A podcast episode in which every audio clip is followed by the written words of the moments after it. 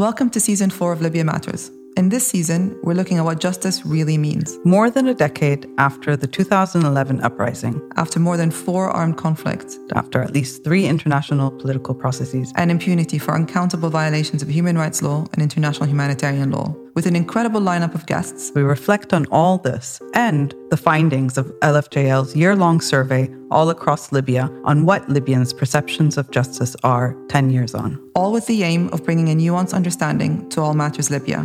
I'm Marwa Mohammed. And I am Elham Saudi. Let's go.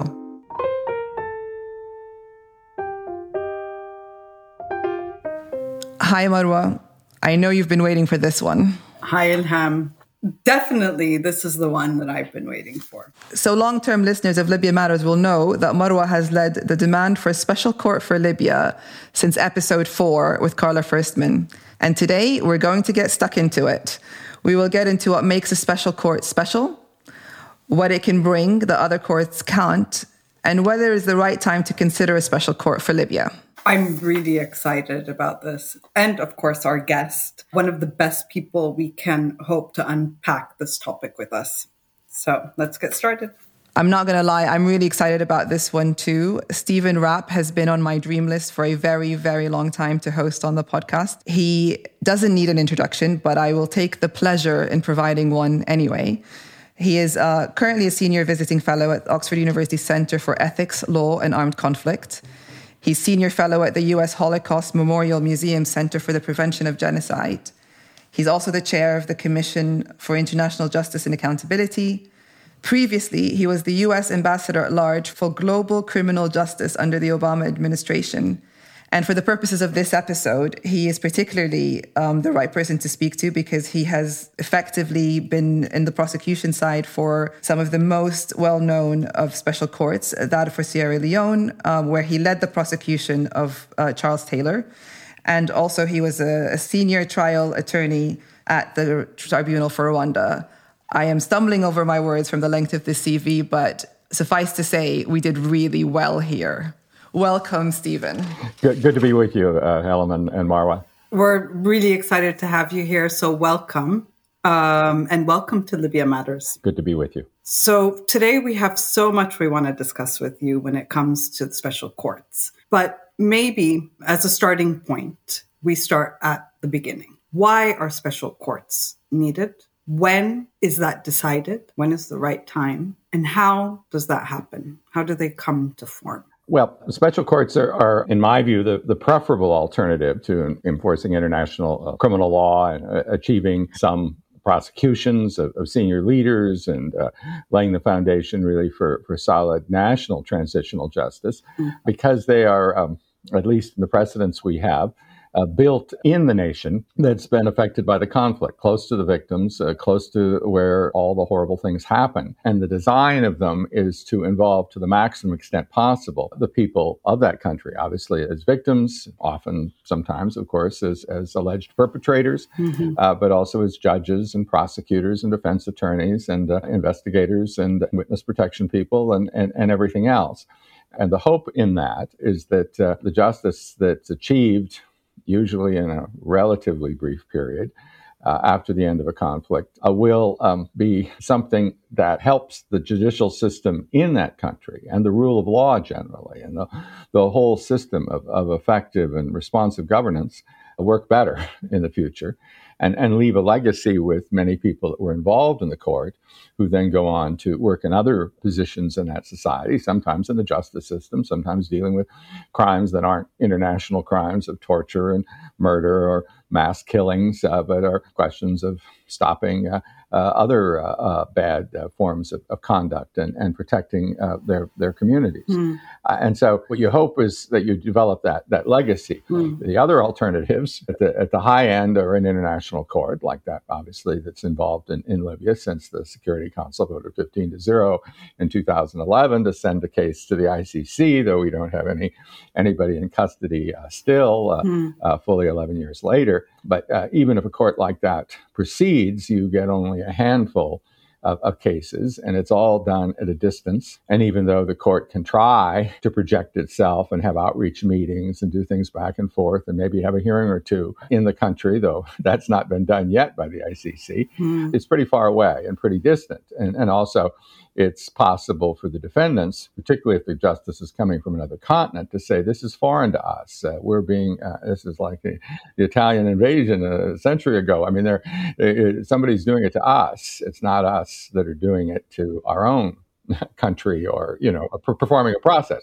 so that's a it's so easy and we've, we've seen that the way the icc in the libya case for instance or eh, not the libya case the kenya case the, mm. the political leaders on who were who's at least followers who were committing massive crimes against each other uh, ended up uniting against the court and sort of running against it as a, as colonial institution mm. uh, not fair but it certainly uh, made it very difficult for the court to succeed and it didn't and so that's the problem with an international court. Mm. Of course, on the other hand, the quality of the justice, the, the soundness of the of the of the decisions, some of which can be quite unsatisfying, you know, are um, presumably better at an international court. Mm. The the alternative is a purely national system of justice, and you know there there have been places where that's occurred. Mm. I mean, we think most prominently of countries in Latin America where that's been possible, though not always. Argentina, where there where they prosecuted hundreds of people that were involved in the military junta between 76 and 83 that, you know, killed uh, and dropped out of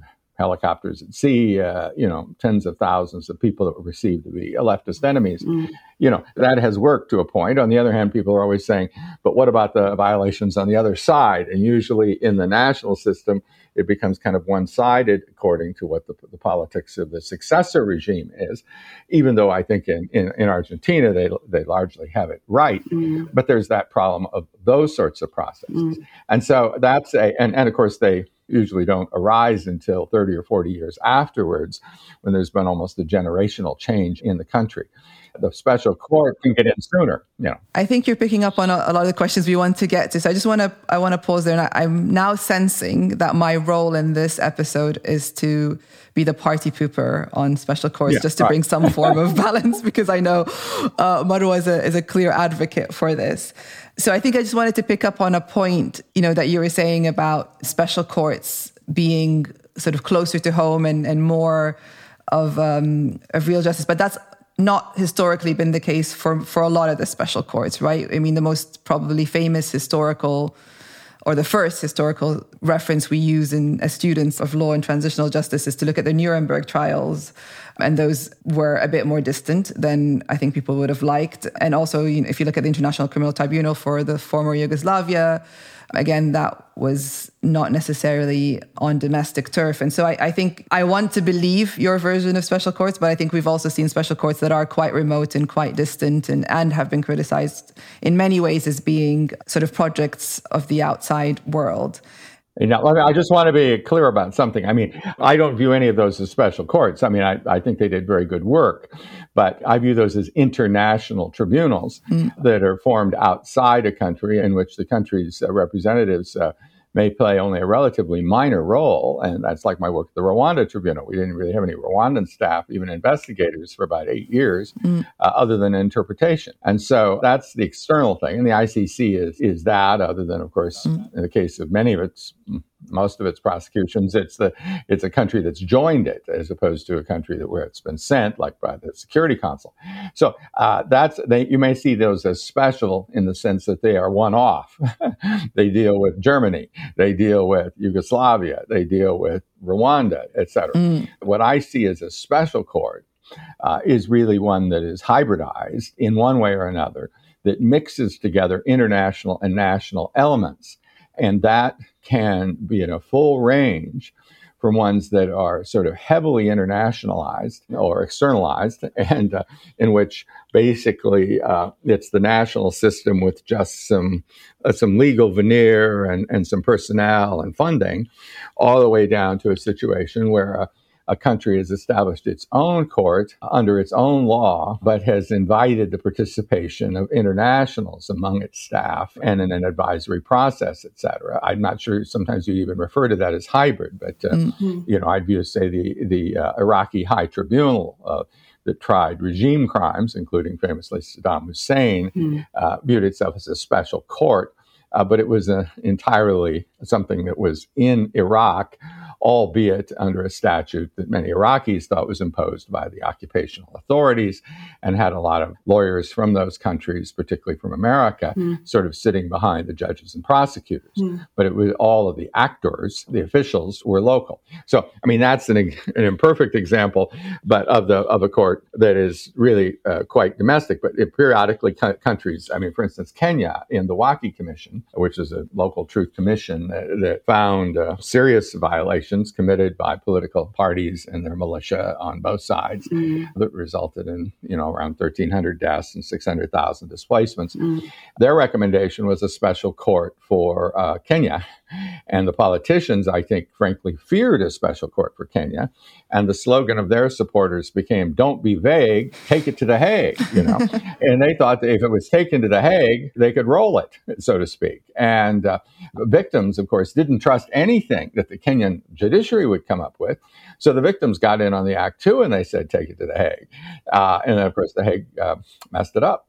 Uh, but uh, not when I say The Hague messed it up, the obstruction that was faced by The Hague that was operating under rules like a social club, you know, where you're going to treats next week uh, and expecting everybody to cooperate, uh, well, you know, it was completely obstructed and without any real ability to compel cooperation or operate independently on the ground or to protect its witnesses, et cetera, without, without those witnesses being followed. Hmm. The Hague was rolled. So what was designed, what was intended with the special court for Kenya could have been entirely the best Kenyan judges and the, and the best Kenyan prosecutors and investigators, et cetera, hmm. but doing it down the street. I think it would have needed some international assistance to succeed, but that international assistance would have been there working in partnership uh, with Kenyan actors who knew where the bodies were buried and knew who corrupt actors were and knew who could be trusted and who couldn't be. Now, that's of course a bit of a dream, mm. but uh, it's just an example of um, quite often the idealism of, of victims and others mm.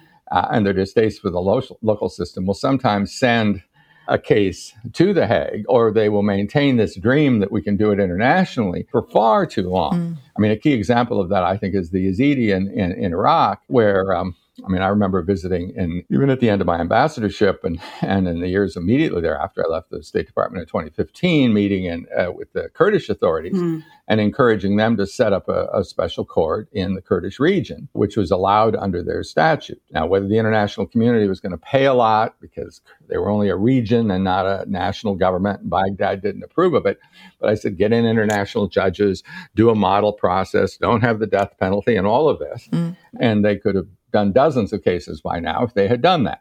Uh, but the victims said, "Oh, we don't trust any of these locals." Uh, half the Yazidis said, "These Kurds betrayed us. Mm. Uh, we don't want them running the justice." And people said, "Take it to the Hague." And I said, "The Iraqis oppose that, and nobody's going to impose it on them in the Security Council. You're not going to get nine votes."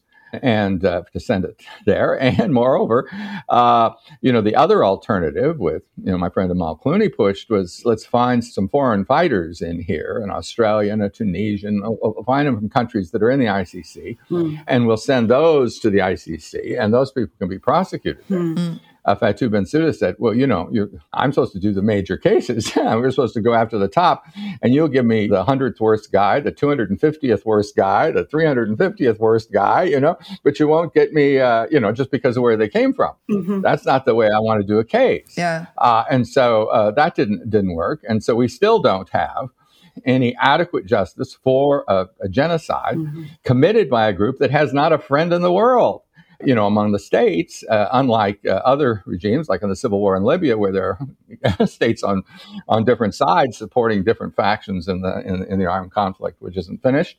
Uh, which we hope would be uh, by the peace, but because of the democratic holdup, I, who knows? But I mean, you know, you, you've got uh, states that have interests and and uh, that are supporting different sides. And there are none, and we still couldn't get the job done. Uh, but in part, it was because the victims thought they, they could get something better external, and, and you're better working internally and then finding that sort of level of partnership that will get you some good justice, not perfect justice, but localized justice. And mm. that'll have a much better impact uh, than waiting on the Hague. You bring a, a, really interesting point there about trust and sort of the you know the kind of people trusting the domestic system enough to allow it to handle this. And I think you know that might be exactly the point why at which point people request the Hague because there's some kind of concept that the domestic system, no matter how specialized it might be, won't serve the purpose, right, of justice. And, and I think one of the themes that has come out in our recent research looking at people's perceptions of justice over the last 10 years and how they've changed has reflected very heavily on the idea that there is a mistrust in the local judiciary and their ability to address such grave concerns. And also the point you also made that there is serious weakness in the legislation to be able to enable a lot of the prosecutions that would be necessary. And so it, it kind of creates a situation where a specialized court, and I appreciate the distinction you're making between an inter- international one and a domestic one, but a, a one that is created for a specific purpose is needed, but there is still this lack of trust of the domestic. And so there is where I guess some of Marwa, your campaigning around looking at concepts of hybrid courts is perhaps the sort of the better option in the Libyan context. Have I depicted that right, Marwa?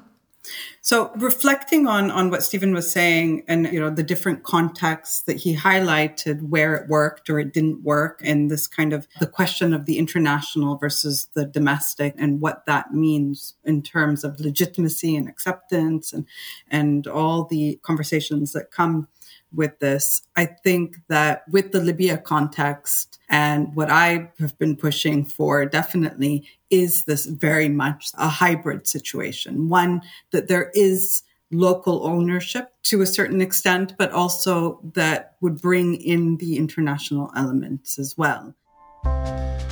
Hi, my name is Sonia Markova, and uh, I'm research fellow with uh, the Lawyers for Justice in Libya. And I have uh, been working on the research on the justice perception in Libya.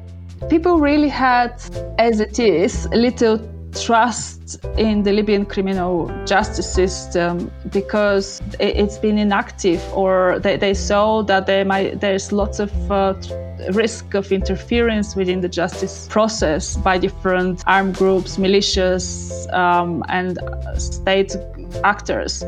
So there was a very little trust in the capability of the uh, Libyan courts to deliver justice, especially for serious crimes and especially for high level perpetrators. But actually, it also was interesting to see the strong demand of people to have justice done in Libya within the Libya justice system, but supported with the international community. For example, to give you the statistics, 80% believe that the Libyan criminal courts were currently incapable of delivering impartial and independent justice. But they also, a majority believe that justice should be done by the Libyan courts with the support of the international community um, as over half of the respondents supported mixed courts to try human rights abuses and war crimes, as opposed to the courts with uh, only Libyan judges or court with international judges. I think that this conversation started in, in, season one years ago around my advocacy for a special court in Libya. I still don't have the perfect picture in my mind of what this would look like. And I don't think that it's up to me to imagine um, to come up with that. But I do think that for that Libyan buy-in, it would have to have the, that hybrid aspect, but it would need to be a little bit of both for the Libyans to accept and, and for that legitimacy question that, that you raised, um, Stephen, in other contexts, where it would be based. I think, it, again, you know, this question of trust in the judiciary, trust in the context of Libya today with the security situation, which ultimately is one of the biggest obstacles right now to many of those on the ground, the judiciary on the ground, be it, you know, the prosecutors, judges. And we saw up until recently around the, the talks of the elections, how this was imposing problem when it comes to security and the judiciary. So that raises the question of where would this court be placed? And then you know the, the, all the other kind of questions that come along with it. But i think that ultimately the question is essential in the libya context is how and why. And how um, you know there's definitely the political will behind this in order to establish something that we just frankly have not seen in the Libya context, that we see now so evidently in the Ukraine uh, Russia context. So there's definitely the politicalization of courts that we're seeing now that has always been the case and why we haven't seen much of a buy-in for this in, for Libya in the past. Very good analysis, I think, of the questions also of the sort of the why and the how. And uh, I end up going into the why question first, and this presumes uh, some level of political will to actually establish the whole thing. And we can deal with that in a moment, but just to deal with the design of the court and the location and the law and the participation and all of that. The why usually comes down to three things. Mm-hmm. Uh, the why can be legal in the sense that the domestic statute isn't what there wasn't a domestic statute, and there are legal problems often in various countries constitutionally, and mm-hmm. though international law allows you to pass a retroactive statute in a national system that reflects international law as it was in effect at the time of the crimes. Mm-hmm. Uh, many places are uncomfortable with that. And so if you go forward, usually in a purely national system, you are stuck with the law that was on the books under Gaddafi or, or whatever the previous regime was. Now, sometimes that statute was okay and, and a model, it just was uh, violated all the time. Sometimes that's not an issue, but quite often the crimes of sexual violence and other things may not be in there at all. And you may not have crime, unlikely to have crimes against humanity, uh, mm-hmm. widespread systematic attacks against civilians. And certainly what was happening in, in Libya at the beginning wasn't a war. it was a political government attacking people that, that want to change. And that's not a war, you know, if those people are peaceful. And so those becomes potentially crimes against humanity. Very few countries have that on the books and so or did at the time that the you know b- before the crisis now ICC member countries, about half of them have, have, updated their statutes. So you've got that legal issue. You may have issues over uh, immunities and, and less of an, a, a, concern, I think, in, in Libyan context, but in other places. I'm heading to the Gambia next week, and uh, their constitution says you can't charge a head of a former head of state without a two thirds vote of parliament, you know, uh, and and everybody that ran the coup d'état with the former president uh, Jammeh, hmm. uh, and were part of a junta that that killed the political opponents and former ministers, they all have immunity under the constitution, hmm. and so you can't uh, change the statute uh, and violate the constitution. Maybe you get a new constitution, but that looks like it's going to be too hard. Hmm. So you have that legal issue. And the advantage of a, of a hybrid court is you can, by agreement with a third body, which in the case of Sierra Leone was the United Nations, in the case of, say, the court in Senegal that tried Hissène Habré, the dictator of, of Chad from uh, 1982 to 1990, in that situation, uh, there had been a holding that you couldn't pass a retroactive statute in Senegal to prosecute hmm.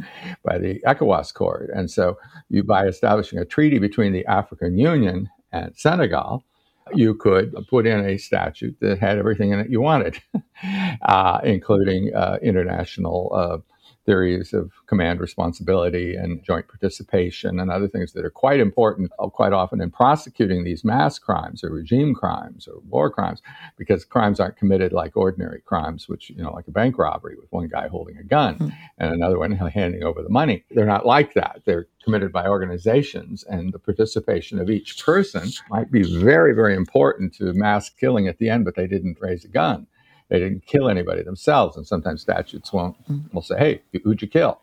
the Germans had problems with that when we were confronting them in the 50s over Auschwitz and others, and they said, "Oh no, who'd that guy kill?" Well, he was part of a, a machinery that killed a million people at Auschwitz. Eventually, they began to deal with it, but they still got stuck on who did he kill on what day, and what was the number of that prisoner. And so international law uh, can help you. So there is that legal need often to, to do this. And sometimes that's the only need.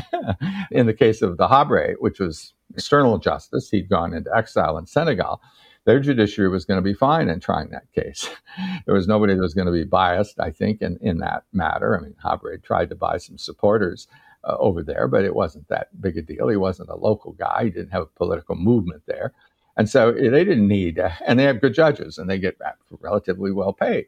And so, you know, they were able to handle it fine. So it was only the law, but that meant you had to make a special chambers, and a court of an agreement between an international body and uh, the domestic system. And then that would have to be approved by the domestic parliament mm. and by the authority of the, of the international body. Mm.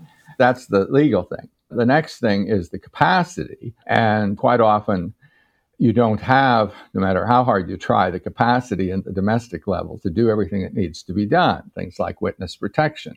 You have capacity also in terms of chasing up your fugitives that have gone off to other countries. A single country may not even have a mutual assistance treaty with, with a country, you know, 500 kilometers away, where the guys living the life of Riley, as we would say, you know, spending the money he stole from the, from the people in that country. And, and you send a request to the capital of that other country and they don't really respond because that guy's got all sorts of friends there. And so, but if you have an internationalized court, you can develop a structure. You can have international personnel. You can have people from that country that you're trying to get help from. You can have a whole lot better in. Mm. And then a lot of times when you do these national courts and countries say, we want to help you, mm everybody helps you in a different way. Most everybody wants to train everybody until the cows come home, uh, but they We've don't establish that. hey, we got some money yes. here to train you guys and what the law looks like. Oh yeah, well we, we studied it for a while, you know. Lordy, you know, just on and on because that's what that's what they give. Mm-hmm. And they say, well, we could use uh, an interpretation service. We could use, uh, you know, use a witness protection. You know, oh, we don't. That's not what we do. You know, and we prefer working with your national courts anyway, and and building them up, which which you know for the future. Mm-hmm. And this is backward looking. We don't do backward looking things. You know, okay. Justice building rule of law program. So different countries will want to do a little something, but that won't give you everything that you need to have a court. Stephen, you have. Um, I mean, I don't want to prejudice our chances of some of the projects we're trying to promote, but needless to say, uh, we are speaking to some uh, rule of law departments in, in, in, certain states to try and support our work on accountability. And boy, does that ring uh, ring true in terms of the priorities. But I, I think that brings me, and I'd, I'd love to hear some of kind of how you've dealt with some of these challenges, but you know, we've talked about the why, we've explored the how in, in, in, sort of the last 30 minutes or so. But I think for me, it's really the biggest question, and that's where the question of political will comes in. Ultimately, who decides this, right? Because it very rarely is it as well intentioned as special courts may be, and as um, domestic in nature some of them are, and the hybrid examples that we've discussed in my analysis, most of the concept of it is still something that's imposed by the international community. And so the, the, decision or the will has to come from that for the process to start rolling. And I want to pick up on the example that Marwa came, because I've been really shocked actually at some of the calls that are being made by very reputable institutions calling for you know a, a special court to deal with with the Russian aggression in Ukraine at the moment and terminology that's being used. Um, I won't name the institutions because they are normally they're institutions we really want to align with, and they're very strong on human rights. But we, you know, we've got people calling very reputable organizations, people calling for a special court quote to punish Russian crimes. And so I think for me that this is the demand now. It, it, just speaks so loudly to the politicization of, of this process, but also to the double standard, because obviously the context in which we're looking at Russia is aggression. And we know that for years there's been a demand to have a you know a special court on aggression as a wide concept that would, would look at aggression in different contexts. And for very obvious reasons, that has never taken root as a project because those who are normally the aggressors are also the ones who are likely to be the supporters of these uh, initiatives at, at, some point, um, or have a significant blocking power, at least to stop them. But when it comes to the Russian context, we're very comfortable talking about a special court dealing with aggression and that double standard, which I think is really, you know, from us. And if I just want to throw this out there, to be totally open in this conversation from those of us from the global south uh, who have been advocating for this and where the crimes are committed in a, a non European country this idea that a special court can be whipped up within a week, of, you know, and the demand for it to be within a week and from such reputable sources and in such a punitive way as opposed to an investigative way, even. I think I would like to take a moment to explore this kind of d- double standard in talking about these matters and how problematic that is, and whether you've had any kind of thoughts on that. Because, yes, the previous knowledge, the previous kind of narrative was these things are rather colonial, they happen from the global north against states in the global south. But what we've seen now is actually when there's demand from the global south for these matters, it's, it's disregarded because it's not a priority and the funding becomes an issue and the resource becomes an issue and the political will becomes an issue. But in this context, in the Ukraine context, the galvanization of the forces to make this happen is has been positively astounding for the purposes of Ukraine, but quite depressing for those of us who've been working on this issue for a decade in the context of Libya, um, with very little acknowledgement of it even as an option, really. Yeah, and certainly we, we see all of that. I mean, I tend to, you know, I was an ambassador at large for six years, and that involved me in all sorts of policy meetings in the National Security Council, and where, you know, uh, it was never don't instrumentalize justice for a particular political end. Mm. That was the only way I was going to get any wind in my sails at all, etc. and so the business of trying to achieve justice in a world of states is to try to build a group of states that will blow hard enough to begin to move your boat, you know, and then and then you want to make sure that you establish the right crew to steer it, mm. and you want to be able to steer it into more neutral waters, etc. But that's the dynamic in these areas. Now, do keep in mind if you have the Habré thing has some aspects in it that are, of course, quite different in the sense that in the end, the justice is delivered, you know, 3,000 kilometers from, you know, from Chad and in Dakar. But it was victims who pushed it. They went out and, and told their story. They had tremendously strong evidence of, of, of own implication in the crimes, reports that went to him, notes in his own hand that impressed. Mm uh, eventually, uh, you know, they tried to get Senegal to do it. Senegal's appeals court knocked it down. Wade really didn't want to do it. Uh, but then they went to Belgium and got Belgium to start an investigation. Uh, then the United States, uh, under Bush, was trying to stop these uh, universal jurisdiction prosecutions. But the victims there lobbied the the, the, parliament in, in Belgium and got uh, an exemption, a grandfathering in of that case. And then uh, there's uh, Belgium saying to Senegal, extradite him or prosecute him, and taking the case to the ICJ, and you know, and the African Union saying uh, to Senegal, try him in the name of Africa. Mm. And then the ECOWAS court saying, no, you can't do it in Senegal because it's a retroactive statute. Mm. And then a process led, led by a Benin judge uh, that, that, you know, that we negotiated with, et cetera, that established these extraordinary chambers. And this was for a guy who, uh, who was, you know, armed and tra- trained his forces mm-hmm. to fight Gaddafi when he was down down in Faya Largeau in the in the 80s when you were very young. Let's put it that way. And so, you know, France and the United States supported uh, Habré, didn't support him in his in his in his mass torture of his in his paranoia in terms of who his ethnic enemies were. But um, it was possible then eventually get a court in Africa with African judges, indeed one international one. Uh, from Burkina Faso, who's since passed, uh, who did a really good job in trial, and a Malian judge in, on appeal, mm. you know, with the locals. And you did have eventually Habré convicted and sentenced to life, and he since, you know, passed away in, in Senegalese custody. Mm. So that was an example of the victims and a, a coalition, but uh, you know, not enormous resistance anywhere to it happening and to a transition in terms of the attitude of American and French and other actors.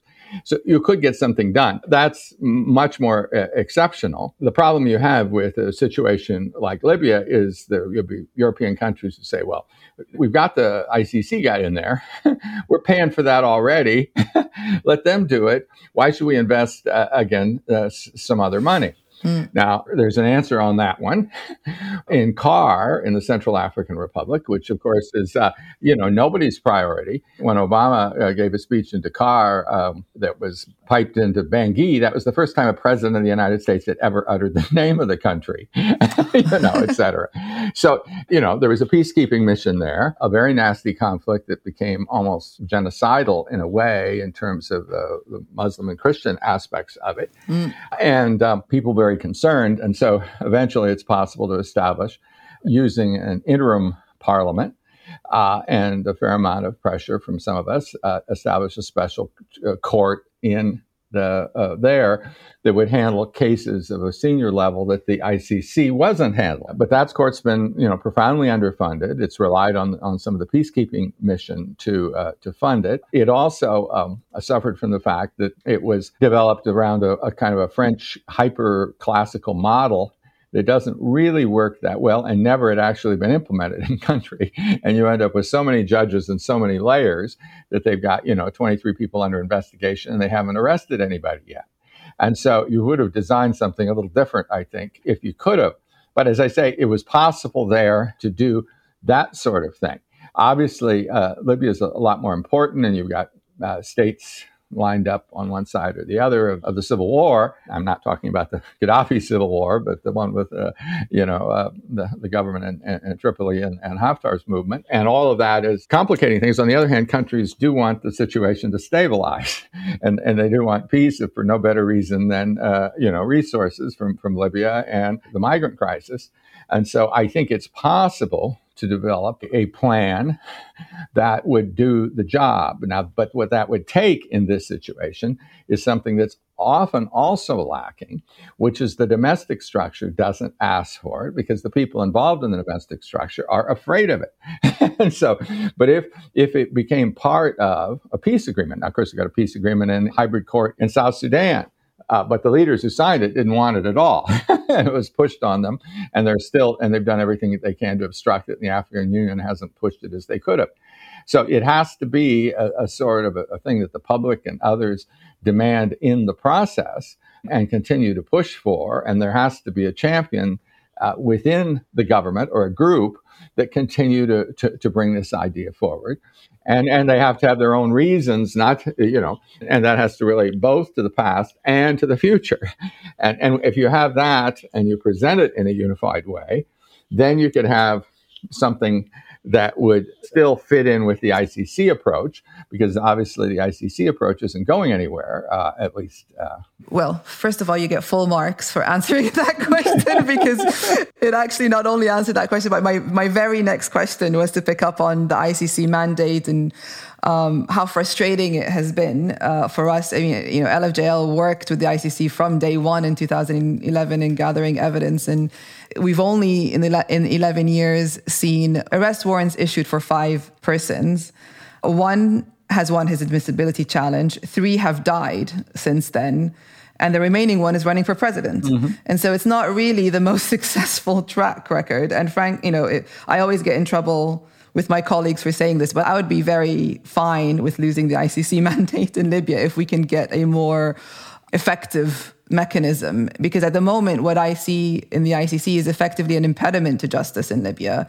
Because every time we discuss other avenues, including universal jurisdiction, which you t- touched upon with um, some war crime tribunals in states, or the context of you know discussing the options of special or hybrid courts, the response we always get is the ICC is dealing with it. And so for, for me, over the last few years, what's become clear is, in fact, in some very um, twisted way, the ICC's mandate has enshrined impunity in the country because it's it's eliminating other other options. And so I, I, wonder whether there is something to be explored there. I can't believe I've you you have you two have done such a, a job on me that I'm now actually entertaining this prospect because I've always been like, this is just never going to happen. Let's think about practical advocacy. But now I feel compelled to push for a special court a little bit more and join Marwa's ranks. So Thanks, Stephen, for that. I'm gonna take I'm gonna take Stephen with me on advocacy missions from now on. you feel this is a safe place to name people, Stephen. So do do please feel feel safe to name people. Okay. Well, anyway, I but I, I don't want to, uh, you know, the, the menu, uh, the the charge uh, sheet, and who you would actually charge would be different. Uh, I'm sure if I were a prosecutor, etc. And one would, would would try to move this forward out of, uh, you know, sort of April May 2011, uh, you know, kind of stasis that it's been in, with the exception of the the Warfali who, who, who died, and and on which the ICC is very proud of having, and appropriately of having built the case on on on social media without having you know stepped foot in the country, and sometimes that's possible, uh, you know. But obviously, he's not with us anymore. He'd be a lot happier alive in the Hague, I think. So, uh, but in any case, the uh, the question of, uh, of, of let's not deal too much with these individual cases. I just want to say that if the Libyan civil society came forward and said, you know, and of course, who is civil society and what groups and who's involved, and uh, people are competitive for different reasons. But you know, one needs a more a, a broader idea of we asked that the ICC terminate its case. You know, like in the in the words of Cromwell to the Long Parliament, you've sat too long not to have done more good. You know, and so that uh, and what we want is something that will uh, you know free the ICC to you know uh, chase up the atrocity crimes in, in Ukraine and elsewhere, uh, while we go through a transition and have proper transitional justice in our own country with international partners to the extent necessary, but always international partners that will phase themselves out, et cetera, and, and have sort of a, a, a transitional justice uh, plan uh, and, and, and put that forward as uh, now obviously everybody may have their the thing they want to hang on the tree but we know what transitional justice uh, uh, should look like which includes you know truth and and and broad truth in terms of what happened uh, you know uh, in the last 11 years and before, and then um, prosecutions of, of, of, serious offenders, and then you know reparations to people that were uh, that lost their loved ones or, or that still bear the scars and the wounds, uh, and and then guarantees of non-recurrence in terms of you know lustration, uh, you know vetting, a variety of things like that. Uh, et cetera. That's what we want to do, and let's have that as as a plan and, and we think that the prosecution's part of it can be much more effectively handled by two elements.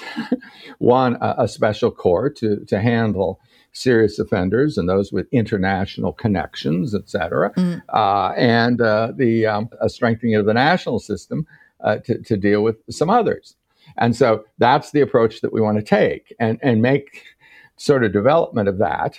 Now, you know, obviously the ICC uh, getting it out of there, you know, it could still be, it still could be in there as, as a little piece, a little capstone in that in that prosecution strategy. I don't want to forestall that because there may be some people that really think it's important to have it. But I tend to think that, frankly, the messaging of we don't need the ICC anymore, and uh, we urge the ICC to go on to deal with other situations which haven't had a peace plan, which have, which we hope will be implemented, and proper elections and all of that, and and uh, they're there for the more acute crises, and we're moving on, but moving on with justice in this format, and and that would be kind of a, a, a the idea of I, ICC get out.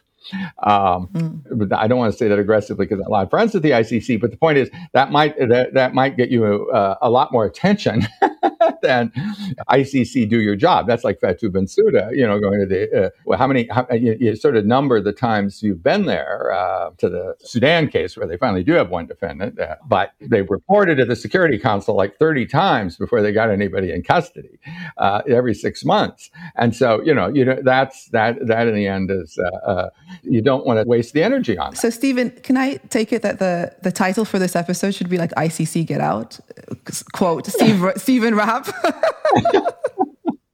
I'm, I'm suggesting that that is an option and but you know, I, I might be distrusted on that because I'm an American and we're not in the ICC no, in the first place. Absolutely, I, am carrying carrying on a, a, a, trash mission, which of course anybody that knows me would realize that that was totally false because I'm the best friend the ICC has in the United States, and you know, not putting any uh, accusations to you. their two best convictions they have are, are Ongwen and Ntaganda, uh, and those guys surrendered to us, you know, and and and we delivered them to the Hague.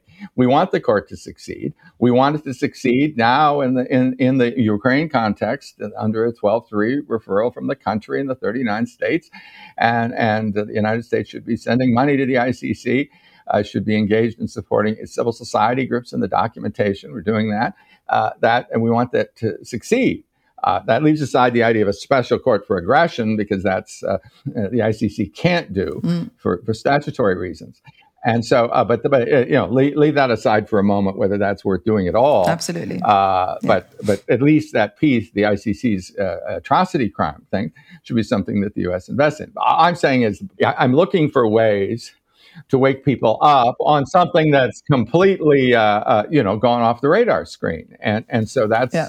I'm pulling I'm pulling your leg, perhaps, to do it. But it, it would take a, a unity of, of groups uh, mm. uh, across across the the different regions of the country, uh, et cetera. Uh, and it would take discussions and, and, public fora and things like that uh, in ways that would, um, you know, be, be challenging uh, until there's truly a peaceful transition. This is not how I expected this to go, but I'm quite excited and feel revitalized uh, about sort of exploring these options. One thing you did mention, and I, I want to pick up on before we uh, unfortunately wrap up is this question about building things into peace processes. So, in, with another hat on, uh, I've been involved in the Libyan peace process as one of the 75 selected by the UN to lead that. And in building the roadmap, it was astounding to me, and I, I, won't go on my usual rant for a long time because there's you know a whole special episode on that in Libya Matters on the failings of the Libyan Political Dialogue Forum. But one of the most striking elements is when we were drafting the roadmap, you know, the initial draft we received, which is always prepared by the UN team, for the process to deal with transitional justice, it was entirely built on amnesties. And so the way it was phrased in the very first iteration was to say, a reconciliation process built on the general amnesty law, and I can't remember the number of the law, which is a really problematic because it's a blanket amnesty in the first place. And so it took a not insurmountable amount of effort to kind of push them to even acknowledge that there needs to be a concept of accountability and transitional justice within this transitional process that they're describing, and that it shouldn't be founded in reconciliation, but reconciliation is one element of transition. Um, and so I think I'm very motivated by seeing a way to kind of operationalize that, saying, you know, you could build in a process like this as part of the future roadmap if there is a pro- if there's an ability for us to, you know, help negotiate that in the future. But when you have your resistance from the international facilitator or moderator to include that language because they just want an expedient political deal, therefore putting no impetus on the parties within the country to entertain that idea even or no requirement to even consider it.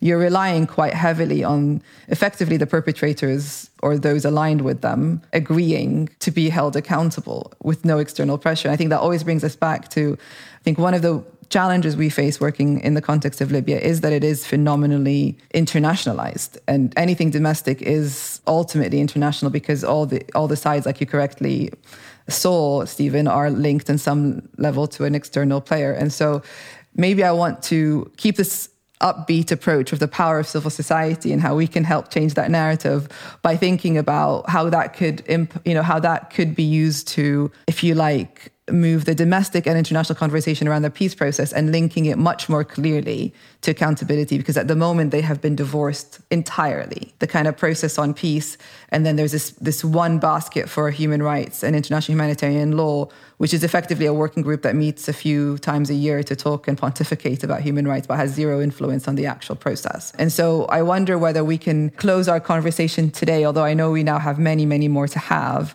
on thinking of how we can influence the outcomes of a peace process to ensure that it more solidly enshrines accountability and including accountability in the form of prosecution. Yeah.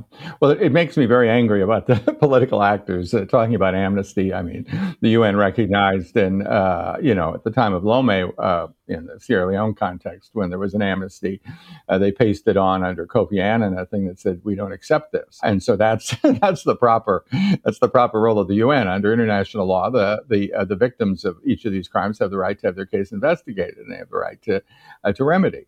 Full stop. And nobody's going to change that under an agreement. Now they can agree, and, and if there's no system to do it, it doesn't it doesn't get done. But it's contrary to international law.